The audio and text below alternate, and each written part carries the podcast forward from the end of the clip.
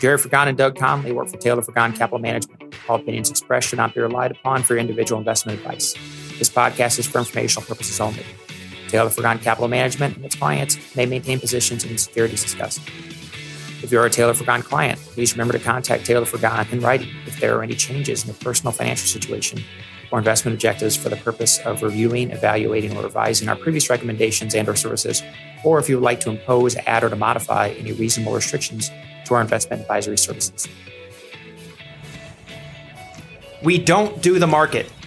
That is the title of this week's installment of the Long Only podcast. Gerry, how's it going? I am doing well, Doug. How are you doing? I'm all right. I just thought I'd just lead right into it Go. with our provocative title. Why should we do the market? I mean, we're into investments, so why? Obviously, we, obviously, we're against the market. Uh, no, that's not exactly the, what we're saying, but it is a little bit of a counterintuitive approach. I was So- use that term. Pardon? I was going to use that term. Okay, so what does we don't do the market mean to you, Gerry? Opening salvo. Well, we've heard, we've said so for so long that we buy businesses, we don't trade stocks. So, in effect, that's what we're talking about, where we don't do the market. I mean, obviously, when we're buying or selling, which we do do on occasion, um, mostly in our publicly public por- uh, portfolio process, it's it's a shaving or an adding. It's not an outright sale. Those happen relatively infrequently because we own things for so long. But um, the real thing is, is you know, especially in a period like we're going through right now, where the markets are acting eh, probably somewhat irrationally. I mean, is it, it? It's not completely irrational, but somewhat irrational. It goes in both directions, right? And we had irrational upsides likely over the course of the last couple of years after COVID. Certainly in the in the growth world that we are in. Um, so it goes in both directions. But the bottom line on that is you just getting caught up in market movement gets your focus away from the business. And because our focus is so heavily on business, we are it's a, and it's a tagline in our office. We don't do market, or we don't do the market. We don't do market. Um, as a means to be able to refocus our, our attention on what's happening in the business. And where do I see irrationality come in? Look, values and what you pay for things can change all the time. I may have said this in the podcast already, but my mentor, our mentor, Dick Taylor, namesake of the firm, half half the namesake of the firm, used to always say, "Are you going to let one percent of shareholders tell you what your company is worth?" And particularly in periods of time where irrationality is happening or where wild wild price swings are happening. And what he meant by that is on any given day, about on average about 1% of shareholders at best, I would argue these days it, it's less than that, but at best about 1% of shareholders are pricing things. Um, and so, hence, are you going to let 1% of the shareholders tell you what your company is worth? And the answer to that obviously is no. Um, we don't have a choice a lot of times on if, if we are in need of, of liquidity. But we're, we're trying to set ourselves up, and, and I think it's important for, uh, you know, we work with a lot of advisors. I think it's important for them to focus on the funds that are in this type of investment need to be almost permanent funds.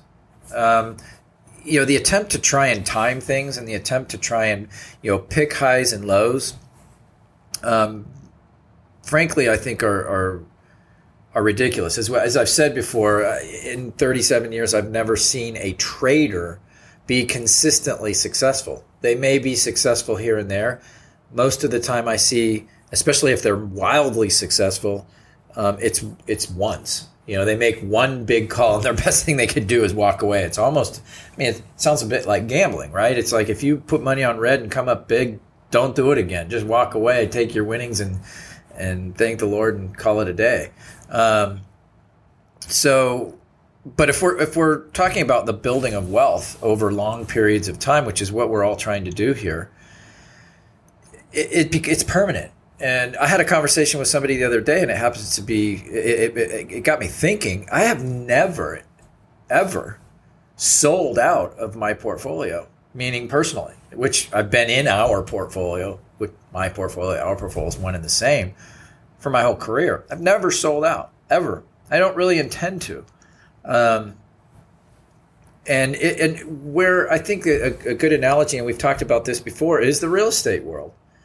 Real estate people, it's not to say they never sell. Right? They do their exchanges, which we can get into another time, uh, where they big know, fan of they, the 1031 exchange. Gerry, we're not, we're not going to go there. um, you know, they will do their exchanges, but for the most part, they hold their real estate portfolio. And actually, what I would argue there is that's actually no different than what we're doing. We might make changes in the portfolio from time to time. Now, with us, it's years go by before we make those changes most of the time.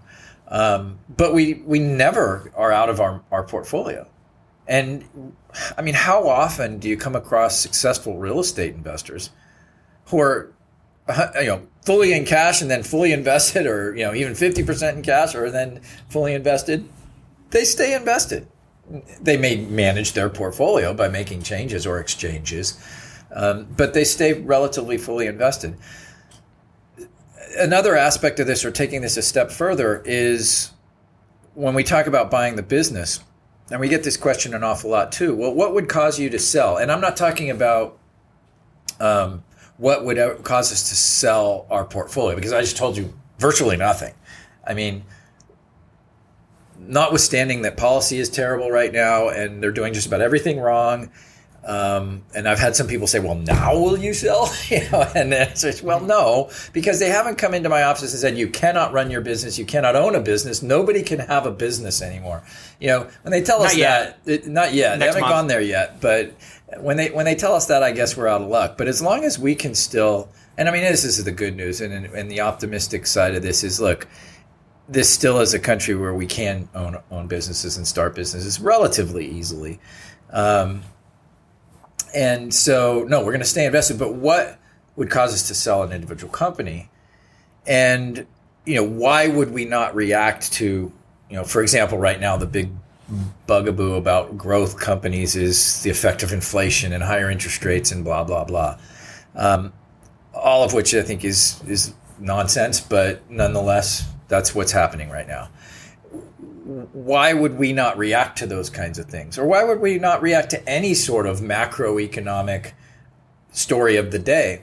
Well, it's because when we're establishing the basis for why we will own a company, it's based on a vision that we and and and as well the management. That's when when we talk about well managed companies in front of fertile fields of future growth that management has to have a vision that they've articulated to us that's consistent with, uh, with what our vision would be for the company based on our narrative process. What we see are the narratives in, in, in the economy and in, in demographics, technology, business processes. We talked about that before, you know, that we think are, are driving things going forward the next five to 10 years.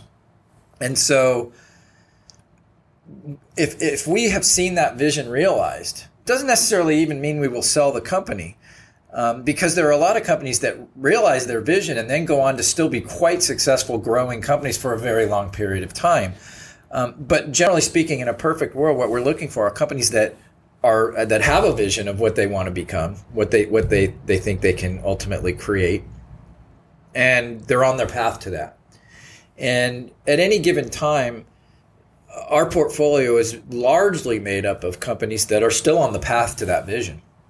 And so that can that hence the point of multiple market and economic cycles that we will hold things through because while we're waiting for that vision to be realized uh, you know all kinds of things can and do happen in the market and the economy um, and rarely are they things that actually affect the vision of that company. It's why one of the things that we talk about, I would say, the thing that we talk about with managements of companies most frequently is you know where are you in your vision? What what do you how are you seeing your vision playing out over these next few years? Is there anything changing in in how you think this is going to be um, uh, you know accomplished? How you're going to get to the, the, the goals that you have? And i'm not talking about you know revenue goals or targets or gross margin targets i'm talking about this is the opportunity we see out there let's say referenced in in addressable market okay um, we we see the potential for a fifty billion dollar market for what we're our product or service. And either that market doesn't exist, which is really cool, or it's an existing market to some extent that we're disrupting. Um, where are you in that process and, and, and, chipping away at that? Well, obviously, we can look at their revenue numbers right now, and we're seeing a, a company that's doing a couple hundred million dollars in revenue, let's say, and maybe it's a billion dollar market cap, and it's going after a $50 billion addressable market. Well, just the obvious reality there is they're not, they have not realized their vision yet. So, um, we're, we're not going to get shaken out because of what the market is saying the thing is worth as long as the company is, is still being managed appropriately. It's still lined up with what our, our views are, what our thesis is for the company, what our vision, vision thesis being synonymous in this case. Um, and so I think that's an important thing for you know investors to to understand about the way we approach things and uh, and and keep that in mind as you're watching the craziness that may be going on at any any given time in in the markets. One of the reasons why uh, the idea of tuning out the markets is so fundamental, so important, is is how the markets play into this idea of predictions. And predictions are very hard, especially predictions about the future. We always say that we don't try and predict the market; we will try and predict the business. Yes, and you, at some point you've got to make a bet, right? And you, and you've got to put your money where your mouth is. But they, they become predictions become very hard in, in the short term with something as as dynamic um, as the as the stock market. And I mean, most economists can't even predict the past effectively, let alone the let alone the future. And and so the markets are just it, this. There's certain cases where the wisdom of crowds has a has a role. I would say the stock market at least on a day to day basis, probably not be one of them. I mean, what did Lou Holtz say about the uh, the polls um, back when he was at Notre Dame? He said if they if they were perfect, they wouldn't have to vote again every week, and if the market was perfect, they wouldn't have to keep doing it every day. So if it, well, that brings up a whole nother topic about the the desire for whatever reason or another for our industry to make it so possible for people to be in and out of the market on a microsecond basis. I don't get it.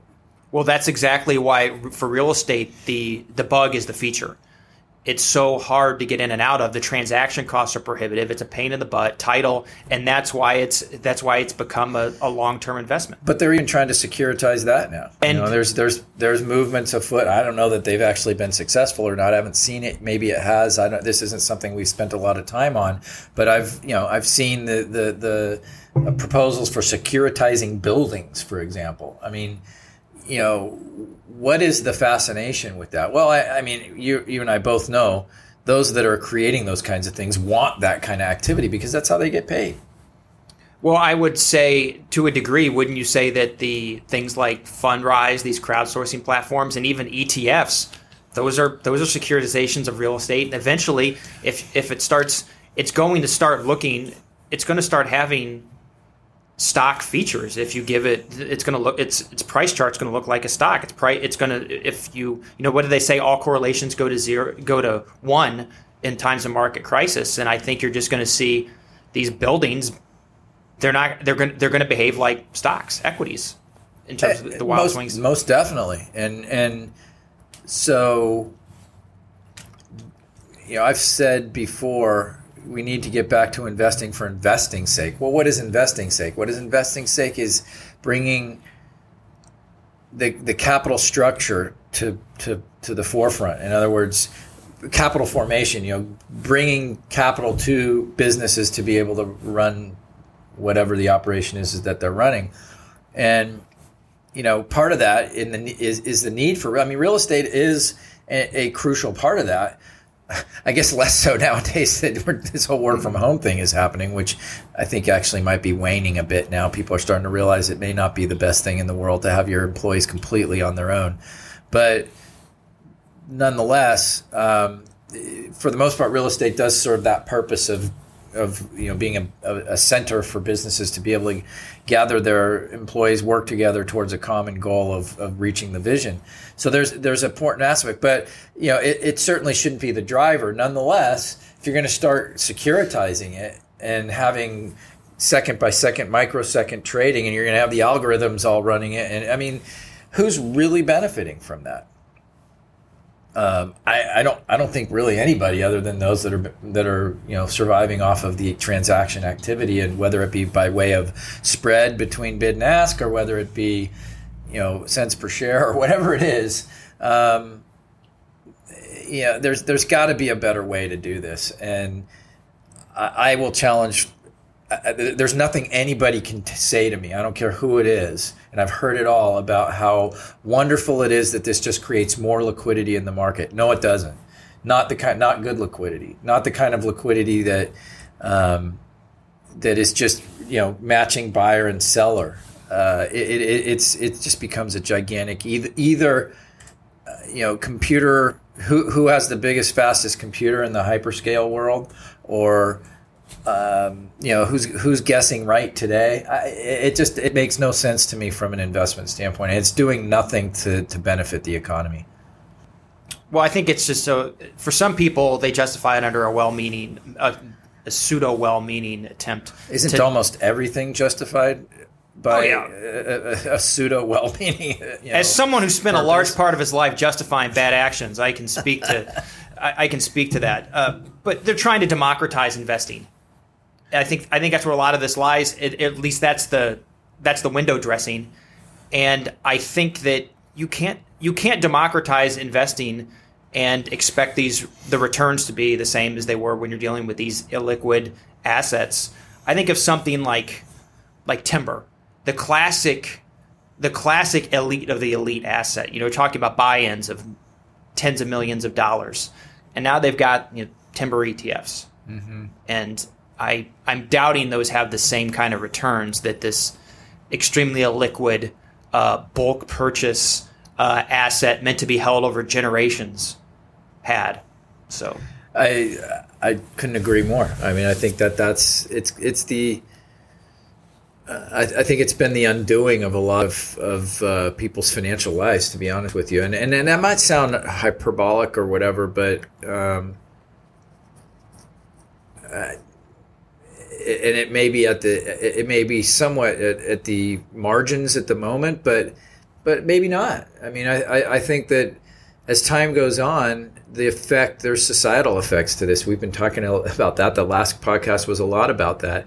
Um, you know, if we're not if we're not doing things that are ultimately benefiting benefiting the entrepreneur and benefiting entrepreneurial capitalism, uh, ultimately that means we're taking away from people's standards of living in my opinion. True.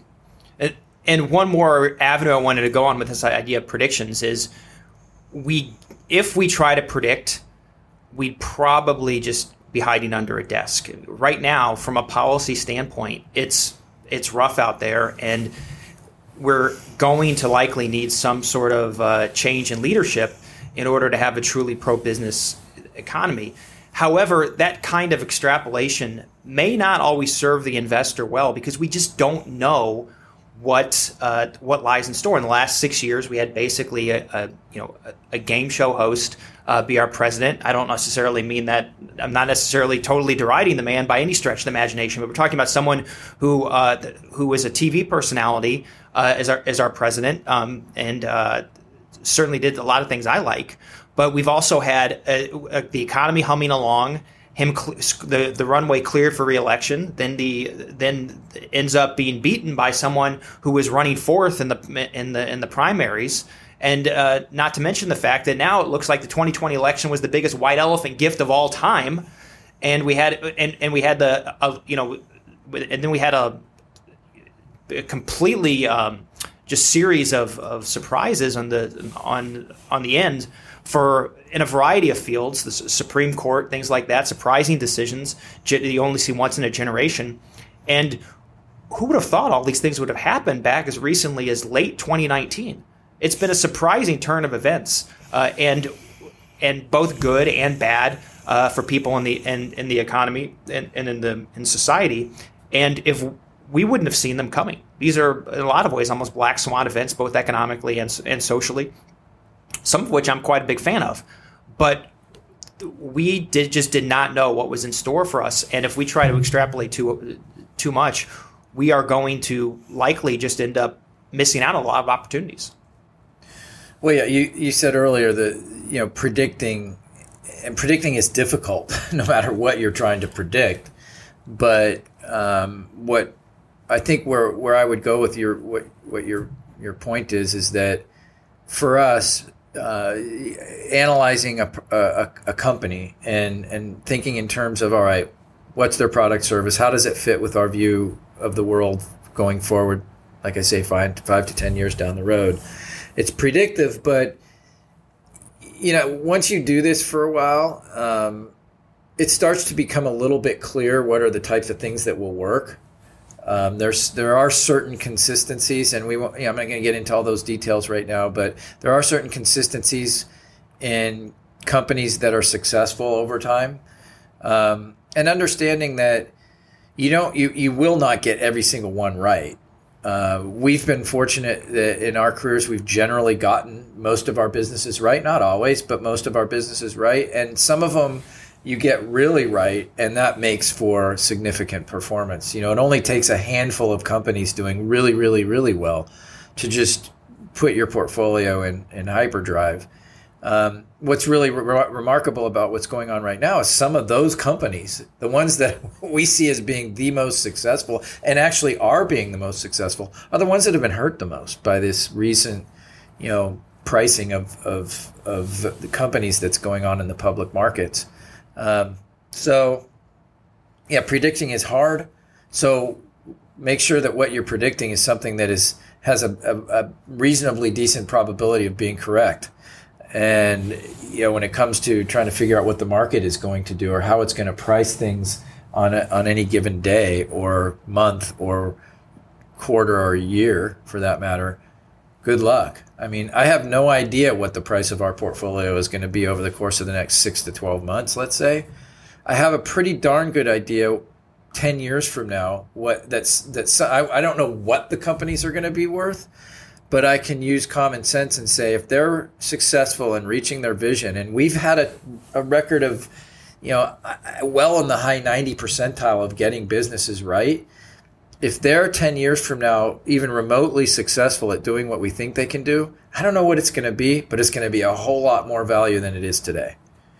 Use that example of the $200 million in sales going after a $50 billion market and and and is 10% successful.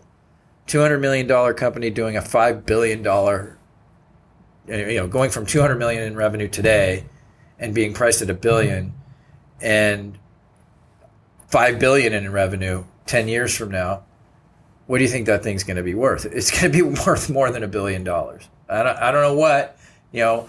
Will growth portfolios be in and out of favor, in or out of favor 10 years from now? I don't know. If they're out of favor, maybe it's, you know, that $5 billion company is trading at $30 billion.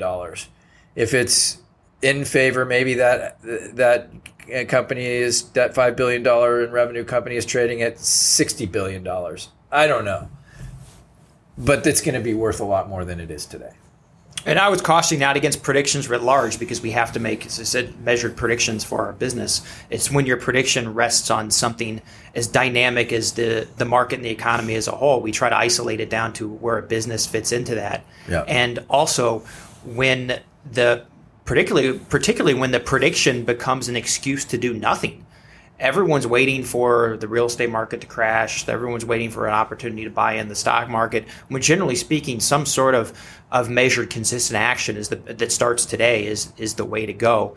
And for people who are seeing the real who are waiting for the real estate market to crash, we've touched on this before.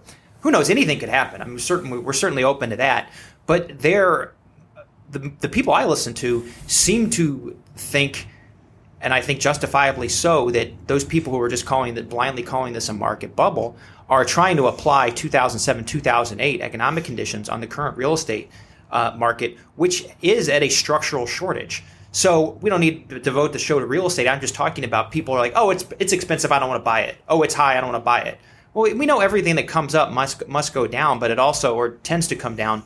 But what if it goes down you don't buy then and it goes back up higher again. You, people are are using are using these faulty prediction, faulty models to try to make expert timing decisions instead of, as I said, taking consistent long term action.